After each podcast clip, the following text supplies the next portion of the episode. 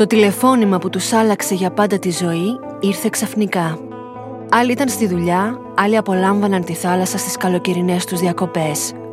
Όλοι νόμιζαν στην αρχή ότι πρόκειται για ένα κακόγουστο αστείο. Μια αυστηρή αντρική φωνή, χωρίς κανένα συνέστημα, τους έλεγε ότι το παιδί τους τραυματίστηκε θανάσιμα. Σε δεύτερο χρόνο, ακόμα σιωπηλοί από το σοκ και τη δυσπιστία, θα άκουγαν την ίδια φωνή να τους λέει ότι τα παιδιά τους ήταν αυτά που διάλεξαν το τέλος. «Πού θέλετε να σας στείλουμε το σώμα» είναι η τελευταία ερώτηση πριν κλείσει η γραμμή. Έτσι απλά, βιαστικά και διεκπαιρεωτικά στέλνονται τα παιδιά πακέτο πίσω στους γονείς τους. Παιδιά που άφησαν την τελευταία τους πνοή ντυμένα στο χακί. Τρεις ιστορίες, καθρέφτης η μία της άλλης, γραμμένες με δύο τρομακτικές σκέψεις. Η πρώτη είναι ότι σε ένα στρατόπεδο γεμάτο νεαρά αγόρια μπορεί να κρύβεται ένας δολοφόνος. Η δεύτερη, ότι κανείς δεν θα θέλει να σε βοηθήσει να τον βρεις. Αυτές είναι οι ιστορίες του Σπύρου Ρωμιόπουλου, του Μανώλη Τσικνάκη και του Αλέξανδρου Σαρτζή. Γεια σας, είμαι η Αθηνά και σας καλωσορίζω σε αυτό το podcast αληθινών εγκλημάτων. Μην ξεχάσετε να δείξετε την υποστήριξή σας για αυτή την ανεξάρτητη παραγωγή κάνοντας follow ή subscribe σε όποια πλατφόρμα μας ακούτε ή κάνοντας μια δωρεά μέσω της εφαρμογής Buy Me a Coffee. Μπορείτε να μας βρείτε και στο Facebook και στο Instagram μέχρι θανάτου podcast και να συνεχίσετε να επικοινωνείτε μαζί μου με μήνυμα εκεί ή στο email μέχρι .podcast.gmail.com ο 20χρονος Σπύρος Ρωμιόπουλος περπατά κάτω από τον μεσημεριανό καυτό ήλιο εκείνης της Τετάρτης 18 Ιουνίου του 1997. Φορά όλη τη στρατιωτική του εξάρτηση και το βάρος στην καλοκαιρινή ζέστη γίνεται ασήκωτο. Έχουν περάσει μόλις 8 μέρες από τότε που ο Σπύρος παρουσιάστηκε ως νέος στρατιώτης στο 640 τάγμα πεζικού στο σουφλί του Εύρου. Πριν προλάβει να περάσει η πρώτη εβδομάδα προσαρμογής των νέων φαντάρων, κατά την οποία κανονικά δεν ασκούν καμία υπηρεσία, το στρατόπεδο οργανώνει απροσδόκητα άσκηση. Η άσκηση ετοιμάζεται με προχειρότητα και τα πολλά προβλήματα που παρουσιάζονται δημιουργούν εκνευρισμό σε όλους. Νωρίτερα εκείνη την ημέρα, κατά τη διάρκεια της άσκησης, ο Σπύρος κλήθηκε να ακολουθήσει τον δημηρίτη του Άρη Μπακατινάκη και το λοχαγό του πρώτου λόχου με ένα όχημα Στάγερ σε σημείο εκτός στρατοπέδου για να ελέγξουν τοπογραφικά και να ετοιμάσουν το πεδίο βολής. Στα μισά της προετοιμασίας, πιθανά ο Μπακατινάκης φέρεται να διατάζει το Σπύρο να σταματήσει ό,τι κάνει και να επιστρέψει πεζός πίσω στο στρατόπεδο, εκεί που ήταν το υπόλοιπο τάγμα για το μεσημεριανό φαγητό. Ο Σπύρος αναχωρεί αμέσως, υπακούοντας τη διαταγή του ανωτέρου του. Η ώρα είναι περίπου δύο. Το κράνος του, ο σάκος εκστρατείας και τα όπλα που του έχουν χρεωθεί κάνουν το μισό χιλιόμετρο που πρέπει να καλύψει να του φαίνεται ατελείωτο. Ο Σπύρος δεν θα φτάσει ποτέ. Οι ώρες περνούν. Οι στρατιώτες πίσω στο στρατόπεδο αντιλαμβάνονται κάποια στιγμή την απουσία του και φυσικά ανησυχούν. Έτσι νωρίς το απόγευμα η αναζήτηση για το Σπύρο Ρωμιόπουλο ξεκινά. Το βράδυ όμως έρχεται και ο νεαρός φαντάρος παραμένει άφαντος. Είναι προφανές ότι κάτι έχει συμβεί στο Σπύρο. Τότε είναι που η οικογένειά του πίσω στη νέα λάμψα Κοεβίας ειδοποιείται για την εξαφάνισή του. Η πολύτεκνη οικογένεια Ρωμιοπούλου είναι άνθρωποι του μεροκάματου. Ο πατέρας, ο 47χρονο Τρίφωνας, είναι οικοδόμος και μαζί με τη μητέρα Μαριάνθη έχουν συνολικά πέντε παιδιά. Πέρα από το Σπύρο είναι ο Ιορδάνης, ο Δημήτρης, ο Πέτρος και η μικρή τους αδερφή, η 8χρονη Ιωάννα.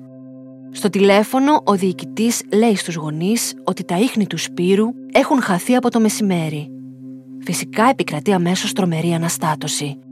Πώς είναι δυνατόν να εξαφανιστεί από το στρατόπεδο το παιδί, Πού μπορεί να βρίσκεται, Κατάφερε να χαθεί μέσα σε αυτό το μισό χιλιόμετρο που έπρεπε να διασχίσει για να γυρίσει πίσω; Η οικογένεια βρίσκεται σε απόλυτη σύγχυση. Από το σπίτι τους προσπαθούν να επικοινωνήσουν τηλεφωνικά και να συνεννοηθούν με το γραφείο του Υπουργού, το ίδιο το στρατόπεδο, διάφορους άγνωστους αξιωματικούς και τις ομάδες διάσωσης. Νωρίς το πρωί της 5ης 19 Ιουνίου, ο πατέρας του Τρίφωνας, εξαντλημένος, βρίσκεται στην Αθήνα. Από εκεί, σε συνεννόηση με το Υπουργείο Εθνικής Αμήνης, θα επιβιβαστεί στο Intercity με κατεύθυνση τη Θεσσαλονίκη. Λίγο πριν το τρένο φτάσει στο Δομοκό, μια ανακοίνωση από τα μεγάφωνα του ζητά να συναντήσει τον επόπτη. Ο επόπτης θα ζητήσει από τον πατέρα Ρωμιόπουλο να επιστρέψει πίσω. Δεν υπάρχει λόγος να συνεχίσει το ταξίδι του, καθώς ο Σπύρος βρέθηκε και θα έρθει στη Χαλκίδα. Ο πατέρας ακούει τα νέα ανακουφισμένος και γεμίζει χαρά για το αίσιο τέλος. Δεν έχει καταλάβει όμως καλά, ο Σπύρος θα γυρίσει σπίτι του νεκρός. Στη Νέα Λάμψακο η μητέρα έχει ήδη ειδοποιηθεί απευθείας από τους υπεύθυνους. Μέσα σε μια στιγμή όλη η δυναμική της οικογένειας αλλάζει. Η φτωχή, αλλά δεμένη, αγαπημένη και ευτυχισμένη οικογένεια δεν θα είναι ποτέ ξανά ίδια. Οι γονείς και τα αδέρφια θα παραδοθούν σε ένα πένθος χωρίς προηγούμενο. Μερικές ώρες νωρίτερα, στις 8 και 20 το πρωί, στρατιώτες εντόπισαν το Σπύρο σε ένα ύψωμα που λέγεται Βαμβακές στην περιοχή Μάνδρα. Το παιδί είναι νεκρό εδώ και ώρες και το σώμα έχει ταλαιπωρηθεί από την καλοκαιρινή ζέστη. Εκ πρώτης όψεως δεν είναι εμφανής η αιτία θανάτου. Πριν όμως καταφτάσει στο σημείο η αστυνομία και ο γιατροδικαστής για την απαραίτητη αυτοψία, δίνεται άμεσα εντολή από το στρατό ο Σπύρος να μετακινηθεί στο κέντρο υγείας Σουφλίου. Από το σημείο θανάτου δεν πάρθηκαν καν φωτογραφίες.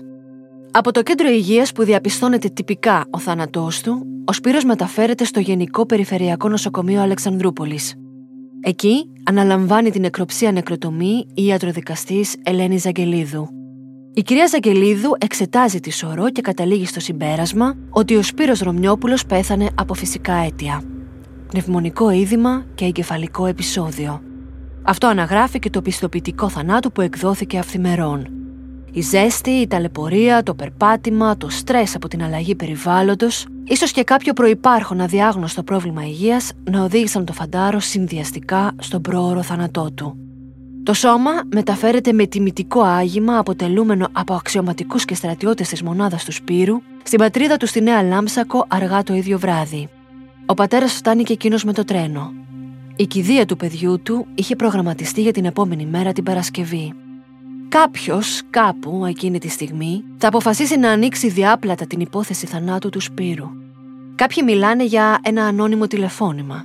Αλλά η επικρατούσα θεωρία μιλάει για έναν τολμηρό έφεδρο αξιωματικό από το άγημα, ο οποίος αποφασίζει να πλησιάσει κρυφά την οικογένεια πριν την κηδεία. Όπως και να έγινε, η πληροφορία που δόθηκε ήταν αρκετή για να ανοίξει τον ασκό του αιώλου. Τον Σπύρο το φάγανε από μέσα. Μην πιστεύετε τι λέει το πιστοποιητικό θανάτου. Η οικογένεια βρίσκεται στην πιο δύσκολη θέση.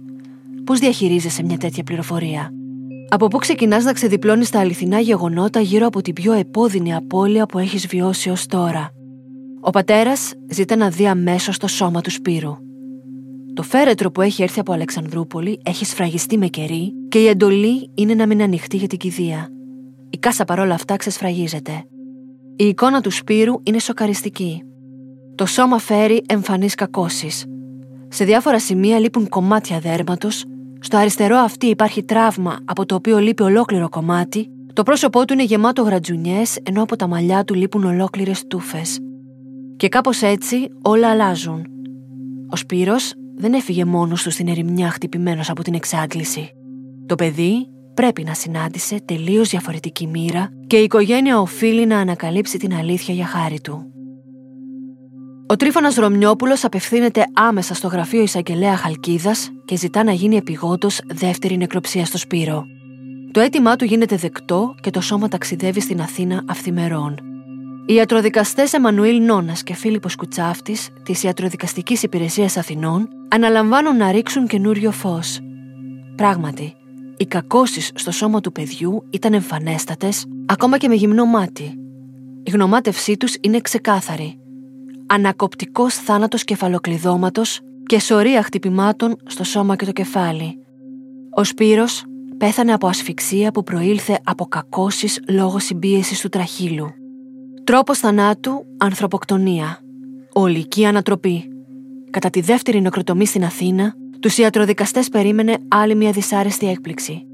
Η ιατροδικαστής κυρία Ζαγγελίδου στην Αλεξανδρούπολη, μετά το πέρας της αρχικής εκείνης νεκροτομής, Είχε αφαιρέσει όλα τα σπλάχνα του Σπύρου, τα είχε αποτεφρώσει και είχε προχωρήσει σε πλήρη ταρίχευση του σώματος κανονικά με φορμόλι.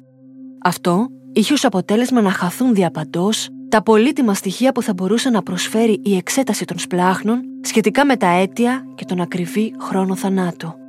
Αυτή η πράξη της θα χαρακτηριστεί αργότερα από τους συναδέλφους της ως νομικά ανεπίτρεπτη. Οι χειρισμοί της κυρίας Ζαγγελίδου στην όλη υπόθεση δημιουργούν πολλές απορίες. Κακή ιατροδικαστική πράξη, η σκοπιμότητα. Η τελική έκθεσή της που θα δημοσιευθεί στις 27 Ιουνίου δεν θα περιέχει ούτε μία αναφορά στα πολλά χτυπήματα και τους μόλοπες που έφερε ο Σπύρος. Με τη γνωμάτευση να μιλά τώρα επίσημα για ανθρωποκτονία, η οικογένεια και ο στρατός πρέπει να βρουν απαντήσεις σε δύο σημαντικές ερωτήσεις. Ποιος και γιατί. Ποιος είχε λόγο να βλάψει θανάσιμα ένα νεαρό στρατιώτη που υπηρετούσε μόλις 8 ημέρες; Είχε πέσει ο ήσυχος Σπύρος μήπως θύμα εκφοβισμού ως νέος στρατιώτης; Είχε γίνει μάρτυρας καταστάσεων και γι' αυτό έπρεπε να βγει από τη μέση; Η μητέρα του Μαριάνθη θυμάται και καταθέτει ότι την 16η Ιουνίου, δύο ημέρες πριν την εξαφάνισή του, οι δυο τους είχαν μιλήσει στο τηλέφωνο. «Μάνα μου, είμαι καλά, αλλά έχω δει πολλά. Όταν πάρω άδεια θα έρθω να σας τα πω. Τα γράφω στο ημερολόγιό μου. Εδώ γίνεται χαμός. Δεν μπορώ να τα πω από το τηλέφωνο. Όπως ορίζει ο νόμος, μετά από δύο ιατροδικαστικές εξετάσεις που έχουν αντίθετα συμπεράσματα, την τελική γνωμάτευση θα πρέπει να προσφέρει μία τρίτη. Και έτσι και έγινε. Για το σώμα του Σπύρου γίνεται εκταφή και για την εξέτασή του επιστρατεύεται μια μεγάλη ομάδα επιστημόνων, αποτελούμενη από έξι ιατροδικαστές. Πέντε από τις ιατροδικαστικές υπηρεσίες των Πανεπιστημίων Θεσσαλονίκης, Πατρών και Ιωαννίνων και ένας ορισμένος από τις στρατιωτικές αρχές. Παρόν ήταν και ο επίτιμος προϊστάμενος της ιατροδικαστικής υπηρεσίας Παναγιώτης Γιαμαρέλος, ως τεχνικός σύμβουλος ορισμένος από τη μεριά της οικογένειας. Οι ιατροδικαστές όμως δυσκολεύονταν να καταλήξουν ομόφωνα σε απόφαση σχετικά με το αν ο θάνατος του Σπύρου ήταν τελικά η κλιματική ενέργεια. Ο μόνος που μιλά ξεκάθαρα για ανθρωποκτονία είναι ο τεχνικός σύμβουλος της οικογένειας. Δολοφονία ιδιαζόντω απεχθή, τη χαρακτηρίζει. Μάλιστα, βασισμένος στα ευρήματά του, περιγράφει το σκηνικό του θανάτου όπως υποθέτει πως έγινε. Ο Σπύρος χτυπήθηκε αρχικά στα γεννητικά του όργανα και όταν ενστικτοδός διπλώθηκε από τον πόνο που του προκάλεσε το χτύπημα, δέχτηκε νέα χτυπήματα στο πρόσωπο από τα γόνατα του δράστη και μετά στο πίσω μέρος του κεφαλιού που ήταν τώρα εκτεθειμένο. Ο δολοφόνος, χωρίς να αποκλείεται να ήταν παραπάνω από ένα πρόσωπα, στάθηκε πίσω από το Σπύρο και τελικά τον στραγγάλισε. Αν και τα αποτελέσματα όλων των νεκροψιών είναι ασαφή, η υπόθεση περνά επίσημα στο διαρκέ στρατοδικείο Ξάνθης, το οποίο ξεκινά έρευνα. Η ιστορία παίρνει αμέσως γιγαντιαίες διαστάσεις. Ο Τρίφωνας και η Μαριάν Θηρομιοπούλου κάνουν τα πάντα για την αλήθεια. Ο πατέρας αφήνει τα μαλλιά και τα μουσια του να μακρύνουν ως ένδειξη πένθους για το γιο του, και έτσι, με την εμφάνιση ενός αρχαίου ιερού πολεμιστή, δεν αφήνει πέτρα που να μην τη σηκώσει για να βρει απαντήσεις. Στο σπίτι του στο τηλέφωνο δεν σταματά να χτυπά. Άγνωστες φωνές που τους απειλούν πως αν δεν σταματήσουν το ψάξιμο θα τους σκοτώσουν όλους και θα δουν το σπίτι τους να καίγεται. Οι προσπάθειες της οικογένειας καλύπτονται νυχθημερών από τον τύπο και τα τηλεοπτικά κανάλια. Η δημοσιότητα είναι χρήσιμη ως μοχλός πίεσης σε τέτοιες υποθέσεις, όμως όλοι οι επίσημοι φορείς φαίνεται παρόλα αυτά να κολλησιεργούν. Οι εμπλεκόμενοι ιατροδικαστές συγκρούονται διαρκώς μεταξύ τους και το ίδιο κάνει και η πολιτική και στρατιωτική δικαιοσύνη. Ο τότε Υπουργός Δικαιοσύνης Ευάγγελος Γιανόπουλο παίρνει δημόσια θέση υπέρ της άποψης πως πρόκειται για ανθρωποκτονία, ενώ και ο τότε Υπουργός Εθνικής Άμυνας Άκης Τσοχατζόπουλος αναγκάζεται να κάνει δηλώσεις για την υπόθεση. Ο φάκελος παραμένει στο γραφείο του ανακριτή 11 ολόκληρους μήνες.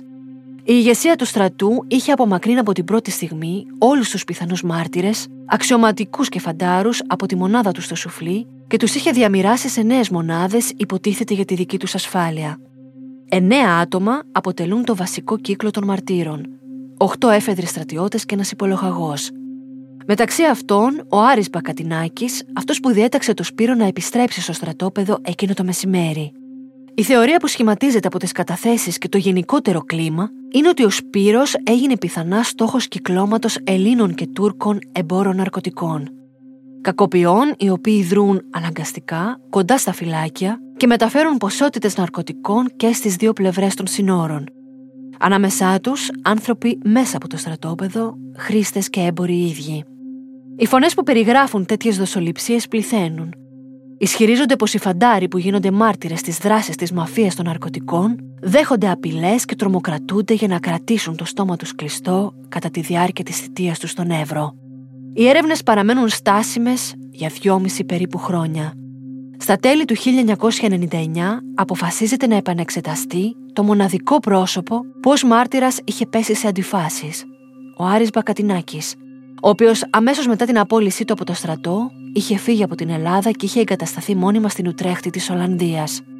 Ο Μπακατινάκης κατά την πρώτη του ανάκριση στις 21 Ιουνίου, τέσσερις ημέρες μετά τη δολοφονία του Σπύρου, εμφανίστηκε με το δεξί του χέρι δεμένο σε επίδεσμο.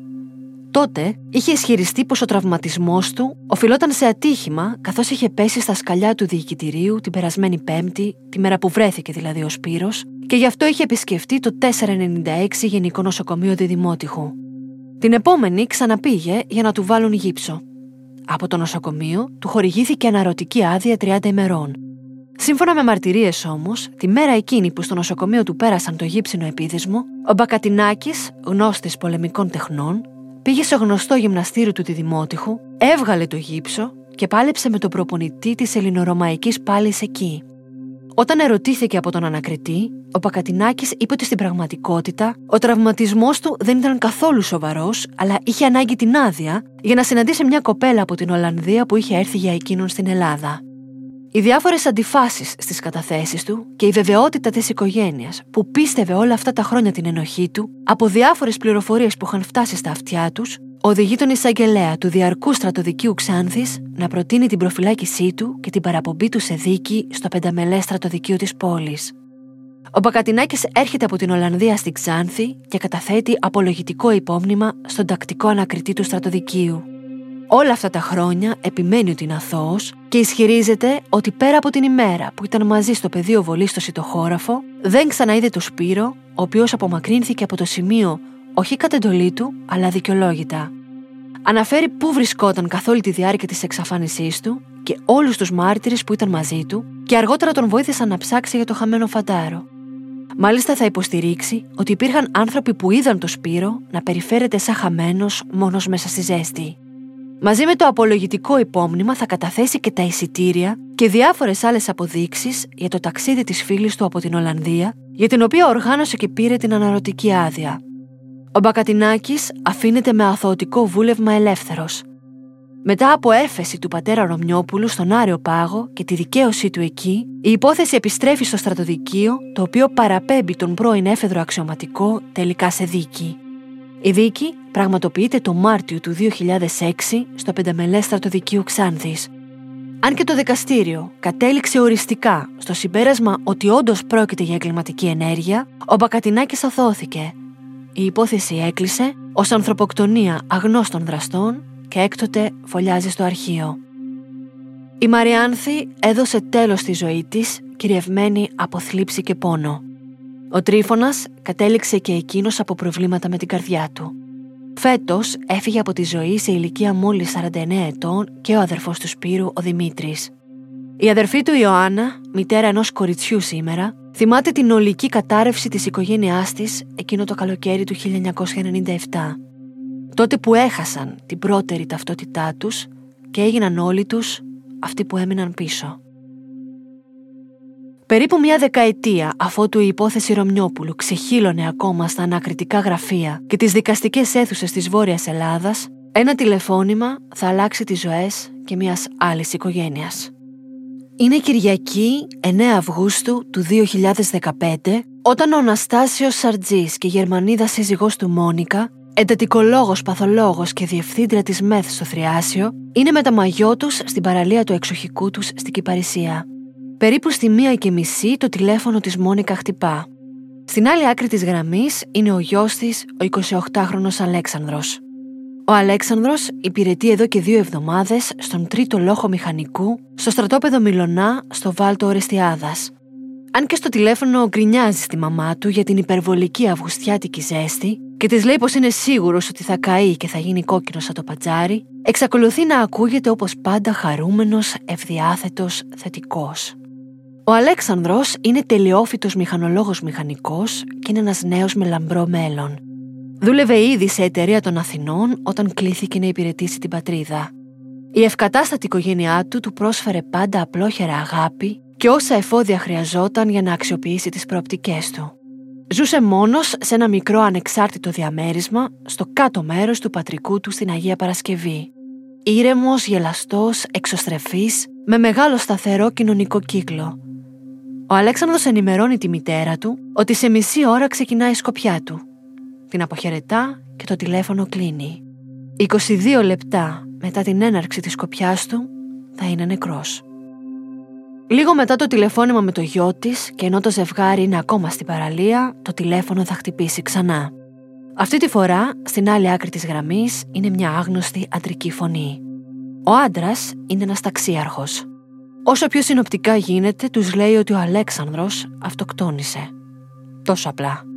Τι θέλετε να κάνουμε τη σωρό του; Στις 5.34 το ίδιο απόγευμα, η είδηση θα δημοσιευτεί από το στρατό στο διαδίκτυο με το χαρακτηρισμό «Θάνατος υπευθύνη του στρατιώτη», κάνοντας τη διαπίστωση για αυτοχειρία επίσημη πριν γίνει οποιαδήποτε έρευνα και προανάκριση για το θέμα.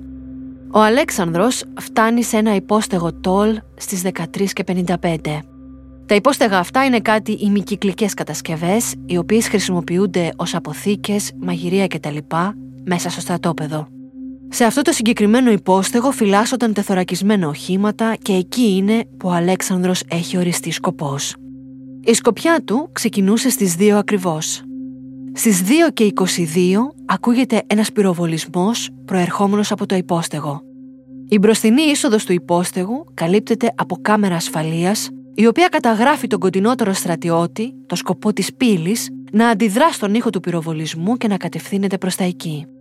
Αυτός είναι που βρίσκει τον Αλέξανδρο. Ο νεαρός φαντάρος κοίταται πεσμένος ανάσκελα στο πλάι ενός τεθωρακισμένου οχήματος. Κάτω από το αριστερό του χέρι βρίσκεται το όπλο του, ένα G3A3. Το όπλο αυτό, για όσους δεν γνωρίζουν, είναι ένα αυτόματο τυφέκιο περίπου ενός μέτρου. Ο αορτήρας του όπλου, δηλαδή ο ημάντας από τον οποίο κρεμά το όπλο στον ώμο, έχει βγει από το άγκιστρό του και είναι περασμένο σφιχτά μέσα στην αριστερή χούφτα του Αλέξανδρου. Μπροστά στο αριστερό του πόδι είναι πεσμένη ξυφολόγχη. Στο μέτωπο, ανάμεσα στα δυο του μάτια, ένα μεγάλο διαμπερές τραύμα. Η διοίκηση του στρατού αμέσως καταλήγει ότι ο θάνατός του είναι αυτοχειρία. Οργανώνεται μάλιστα αναπαράσταση του συμβάντος με δύο πιθανές εκδοχές, πάντα σύμφωνα με τις εκτιμήσεις τους. Στη μία, ο Αλέξανδρος υποτίθεται ότι ακούμπησε τη λαβή του όπλου πάνω στο τεθωρακισμένο όχημα, με τη σκανδάλη προς το ταβάνι το τοποθέτησε στο μέτωπο και πυροβόλησε.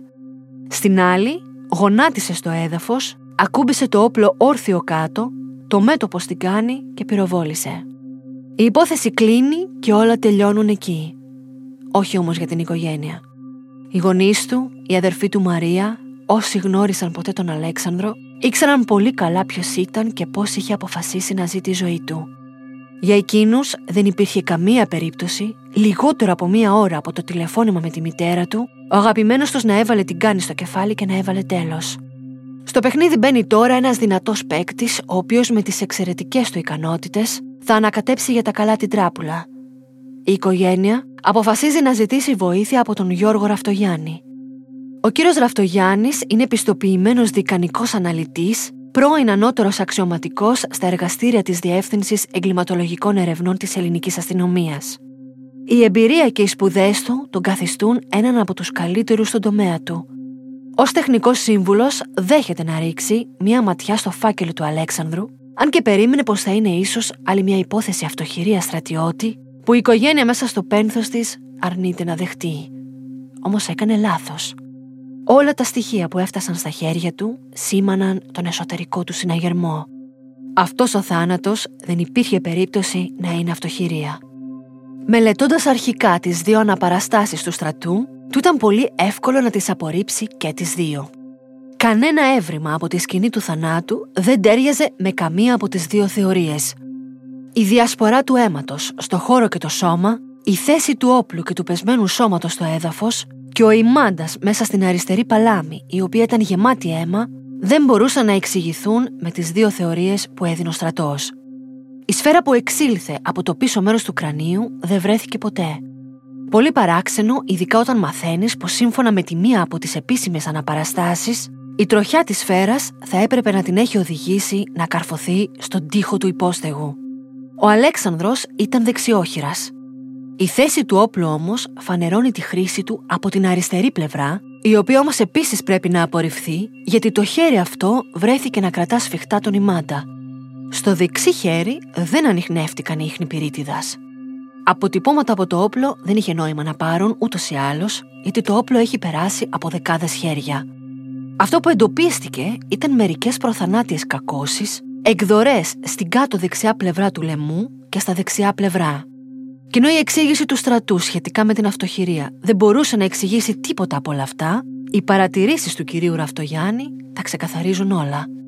Σύμφωνα με την προσεκτική του έρευνα και τη διεξοδική μελέτη όλων των στοιχείων, τα γεγονότα εξελίχθηκαν ως εξής. Κατά τη διάρκεια της σκοπιάς του Αλέξανδρου, κάποιος από το στρατόπεδο μπήκε στο υπόστεγο από την πίσω μεριά. Η πίσω μεριά καλύπτεται από μία κάμερα που διαρκώς περιστρέφεται. Για μία πλήρη περιστροφή χρειάζεται ένα ολόκληρο λεπτό. Με προφανή προσχεδιασμό, το άτομο μπήκε και βγήκε από το υπόστεγο όσο η κάμερα ήταν στραμμένη αλλού. Το άγνωστο άτομο στέκεται μπροστά από τον Αλέξανδρο και επιχειρεί να του πάρει το τυφέκιο, το οποίο είχε περασμένο από τον ημάντα στον ώμο του. Ο άγνωστος τραβά το όπλο από το κάτω μέρος και ο Αλέξανδρος το κρατά από το πάνω. Το τράβηγμα του όπλου προς δύο αντίθετες κατευθύνσεις προκαλεί τις κακώσεις στο σώμα του θύματος. Στη βάση του λαιμού, οι εκδορές προκαλούνται από τον ημάντα που είναι περασμένος στον ώμο και στα πλευρά από το γεμιστήρα του τυφεκίου. Κάποια στιγμή κατά την πάλη, ο Αλέξανδρος προσπαθώντας να το συγκρατήσει, περνά τον ημάντα γύρω από το αριστερό του χέρι και τον κρατά με δύναμη με αποτέλεσμα όμως αυτός να βγει από το άγκιστρό του. Αυτό θα δώσει στο θήτη το πλεονέκτημα. Τώρα το τουφέκι έρχεται μπροστά και είναι εξ ολοκλήρου στα χέρια του, εκτός από την άκρη του σπασμένου ημάντα που ακόμα κρατά ο Αλέξανδρος. Ο άγνωστος πυροβολεί. Η σφαίρα διαπερνά το κρανίο του Αλέξανδρου και τον σκοτώνει ακαριέα. Το σώμα του σοριάζεται στο έδαφος προς τα πίσω. Ο δράστης τοποθετεί το όπλο κάτω από το χέρι που ακόμα κρατά τον ημάντα και διαφεύγει από την πίσω πλευρά χωρίς να γίνει αντιληπτός. Τα νέα ευρήματα και η καινούργια εκδοχή παρουσιάζονται στη δικαιοσύνη, η οποία τα αποδέχεται πλήρως. Τρία χρόνια μετά το θάνατο του Αλέξανδρου, ο φάκελος ανοίγει ξανά και από αυτοχειρία μετατρέπεται σε ανθρωποκτονία από πρόθεση, ενώ ασκείται ποινική δίωξη κατά παντός υπευθύνου στρατιωτικού του στρατού ξηράς. Και τι έγινε μετά από αυτή τη σοβαρή ανατροπή; Τίποτα. Οι κινήσεις των φαντάρων και των αξιωματικών, όπως αυτές καταγράφηκαν στις κάμερες εκείνο το μεσημέρι, δεν μελετήθηκαν ποτέ. Οι καταθέσεις τους, μερικές από τις οποίες ήταν γεμάτες αντιφάσεις, δεν εξετάστηκαν περαιτέρω. Το ξένο DNA που εντοπίστηκε στο παντελόνι, την μπλούζα, το χιτόνιο και το κινητό του Αλέξανδρου δεν συγκρίθηκε ποτέ με το γενετικό υλικό κανενός στρατιώτη από τους λίγους που υπηρετούσαν εκεί. Εξέταση πυρίτιδας δεν έγινε επίσης σε κανέναν. Ο φάκελος μπήκε στο αρχείο ως αγνώστων δραστών. Ο Αλέξανδρος δολοφονήθηκε μέρα μεσημέρι σε ένα μικρό στρατόπεδο. Η πράξη φανερώνει ένα θράσος που μόνο η χρόνια τιμωρησία μπορεί να κατασκευάσει. Αν και είχε αναφέρει στους δικούς του ότι κάποιος ανώτερός του του είχε μιλήσει άσχημα κάποια στιγμή και γενικά είχαν γίνει κακόβουλα σχόλια εναντίον του καθώς η μητέρα του ήταν ξένη και η οικογένειά του ευκατάστατη, ουδέποτε ο ίδιος έδειξε να πιστεύει ότι απειλείται η ζωή του. Και σε αντίθεση με την υπόθεση Ρωμιόπουλου, που ο Σπύρος βρέθηκε στην ερημιά έξω από το στρατόπεδο, εδώ ο Αλέξανδρος δολοφονήθηκε μέσα σε αυτό, που σημαίνει με βεβαιότητα ότι ο δράστης ήταν επίσης στρατιώτης. Κάποιος από εκεί σκότωσε ένα νέο άνθρωπο και μετά ολοκλήρωσε τη θητεία του, απολύθηκε και συνέχισε τη ζωή του κανονικά χωρίς κανένας να τον υποψιαστεί. Η δολοφονία έγινε το 2015. Είναι τώρα ανάμεσά μας. Το τρίτο και τελευταίο τηλεφώνημα έγινε πάλι καλοκαίρι. Αυτό του 2018. Η Μαρία Τσικνάκη μένει με το σύζυγό της Αντώνη, την κόρη του Αγγελική και το γιο τους Μανώλη στο Ηράκλειο Κρήτης. Είναι το πρωί της Τετάρτης 27 Ιουνίου και το τηλέφωνό της χτυπά ενώ βρίσκεται στην εργασία της. Η γυναίκα βλέπει πως το νούμερο είναι άγνωστο. Ελπίζει πως το τηλεφώνημα θα έχει επιτέλους νεότερα για τη μετάθεση που περιμένει ο γιος της Μανώλης. Ο 22χρονο είχε ξεκινήσει τη θητεία του 3,5 μήνες νωρίτερα στο Καστελόριζο. Εδώ και μία εβδομάδα είχε πάρει μετάθεση στο στρατιωτικό φυλάκιο της ακριτικής νήσου Ρο. Λίγα βράχια, πουρνάρια και το απέραντο γαλάζιο της θάλασσας και του ουρανού. Ο νεαρός φαντάρος δεν περνούσε εύκολα. όχι όμως πιο δύσκολα από οποιονδήποτε άλλο φαντάρο που υπηρετεί σε τόσο ακριτική περιοχή. Αν και οι συνθήκες ήταν πολύ δύσκολες, ο Μανώλης δεν είχε χάσει στιγμή το χαμογελό του. Η οικογένειά του προσπαθούσε να τον φέρει με νέα μετάθεση πίσω στην Κρήτη για να μπορέσει το παιδί να υπηρετήσει λίγο πιο εύκολα κοντά στους δικούς του. Η Μαρία απαντά στο τηλέφωνο που χτυπά. Στην άλλη άκρη της γραμμής είναι ο στρατηγός της Ρόδου. Η συνομιλία συντριπτική. Το παιδί σας βρέθηκε το πρωί βαριά τραυματισμένο. Η γυναίκα προσπαθεί ανεπιτυχώς να διατηρήσει την ψυχραιμία της. Παίρνει το σύζυγό της και φεύγουν αμέσως για τη σχολή εφέδρων αξιωματικών στρατού. Στο δρόμο καλεί πίσω τον αριθμό του στρατηγού. Δεν σας ενημέρωσαν ακόμα κυρία Τσικνάκη. Έχει τελειώσει. Το παιδί σας αυτοκτόνησε. Χιλιάδες κόσμου μαζεύονται στο σπίτι. Δεν μπορεί να είναι αλήθεια αυτό που συνέβη. Κάποιος ανάμεσά τους θα ξυπνήσει τους γονείς και θα τους συμβουλεύσει να πάρουν την κατάσταση στα χέρια τους. Ο Μανώλης είχε εκείνη την ημέρα σκοπιά στις 6 το πρωί. Είχε σκοπιά και 9 με 12 το προηγούμενο βράδυ. Στις 8 και 40 εντοπίζεται νεκρός με τραύμα στο κεφάλι από σφαίρα. Στις 9 και 4 στο σημείο καταφθάνει η γιατρός του στρατού, η οποία αργότερα θα καταθέσει ότι έκανε κάρπα στο σώμα του Μανώλη. Μάλιστα υποστηρίζει ότι χρειάστηκε να το μετακινήσει τρεις φορές για να πετύχει καλύτερη στάση. Πέρα από τη γιατρό, στο σημείο δεν έρχεται ποτέ η ιατροδικαστής για αυτοψία. Πριν καν ολοκληρώσει το έργο της, το Γενικό Επιτελείο Στρατού είχε ήδη ανακοινώσει το συμβάν ως άλλη μια αυτοχειρία. Το σώμα απομακρύνεται και αποστέλλεται στη Ρόδο για να πραγματοποιηθεί εκεί νεκροψία νεκροτομή. Οι γονείς, που νιώθουν ότι κάτι δεν πάει καθόλου καλά, επικοινωνούν αμέσως με την ιατροδικαστή και πραγματογνώμονα κυρία Ελπίδα Σπανουδάκη, η οποία σπέβδει στη Ρόδο από την Κρήτη για να παρευρεθεί στην νεκροψία ως τεχνική του σύμβουλος. Ο Μανώλης έχει ένα στρογγυλό τραύμα εισόδου στο δεξιό ζυγωματικό του και ένα μικρότερο τραύμα εξόδου στην αριστερή κροταφοϊνιακή χώρα. Η κυρία Σπανουδάκη παρατηρεί με έκπληξη ότι ο εγκέφαλος και τα οστά του κρανίου του παιδιού είναι σχεδόν ακέραια, εικόνα που δεν ταιριάζει καθόλου με πυροβολισμό από πολύ κοντινή απόσταση, ουσιαστικά εξ επαφής, με το μακρύ κανοπολεμικό του φέκι G3α3, το οποίο παίρνει σφαίρα υψηλής ταχύτητας και ενέργειας. Η ιατροδικαστής της οικογένειας αντιλαμβάνεται ότι τα ευρήματα δεν κολλάνε με τη θεωρία της αυτοχειρίας. Ο αριστερόχειρας Μανώλης είναι πολύ δύσκολο έως αδύνατο να επέλεξε να προσπαθήσει να αυτοπυροβοληθεί στη δεξιά πλευρά του κεφαλιού. Το κυκλικό τραύμα εισόδου δεν έχει το χαρακτηριστικό σχήμα τραύματος που αφήνει το συγκεκριμένο όπλο. Το στρατιωτικό του φέκι G3α3 είναι το μοναδικό όπλο που διαθέτει στο τελείωμα της κάνης ένα μηχανισμό που λέγεται φλογοκρύπτη. Ο μηχανισμός αυτός αφήνει στο σώμα ένα πολύ χαρακτηριστικό ακτινοτό εντύπωμα εθάλης. Στο Μανόλι το τραύμα είχε απλό κυκλικό σχήμα. Η οικογένεια απευθύνεται στον πραγματογνώμονα πυροβόλων όπλων και τεχνικό εκρηκτικών υλών και του ζητά να συνδράμει με τις γνώσεις του την αναζήτηση της αλήθειας. Ο κ. Τσιάμπας, αφού μελετήσει τα ευρήματα, θα είναι και εκείνος κάθετος. Η εικόνα του κρανίου και του εγκεφάλου, η όψη του τραύματος εισόδου, και το γεγονός ότι το τραύμα εξόδου ήταν μικρότερο από αυτό εισόδου οδηγούσαν σε ένα μόνο συμπέρασμα. Το G3α3 που βρέθηκε μαζί με το σώμα δεν ήταν το όπλο που πυροβόλησε το Μανώλη. Τα ευρήματα τέριαζαν μόνο με τραύμα από πιστόλι μικρού διαμετρήματος. Τέτοιο όπλο δεν υπήρχε πουθενά στη σκηνή του θανάτου. Ούτε είχε δοθεί από το στρατό στο φαντάρο. Στα χέρια και τα ρούχα του δεν ανοιχνεύτηκε ίχνος πυρίτιδας. Η σφαίρα δεν εντοπίστηκε ποτέ. Η μητέρα και η αδερφή του Μανώλη επισκέπτονται το νησί της Ρο δύο φορές μέσα στο έτος. Κάθε φορά όμως, το σημείο που τους υποδεικνύουν ότι βρέθηκε το παιδί είναι τελείως διαφορετικό. Ο αξιωματικός που τους δέχεται την πρώτη φορά προχωρά μάλιστα σε αναπαράσταση της υποτιθέμενης αυτοχειρίας με τέτοια λεπτομέρεια που είναι λες και ήταν μπροστά όταν συνέβη.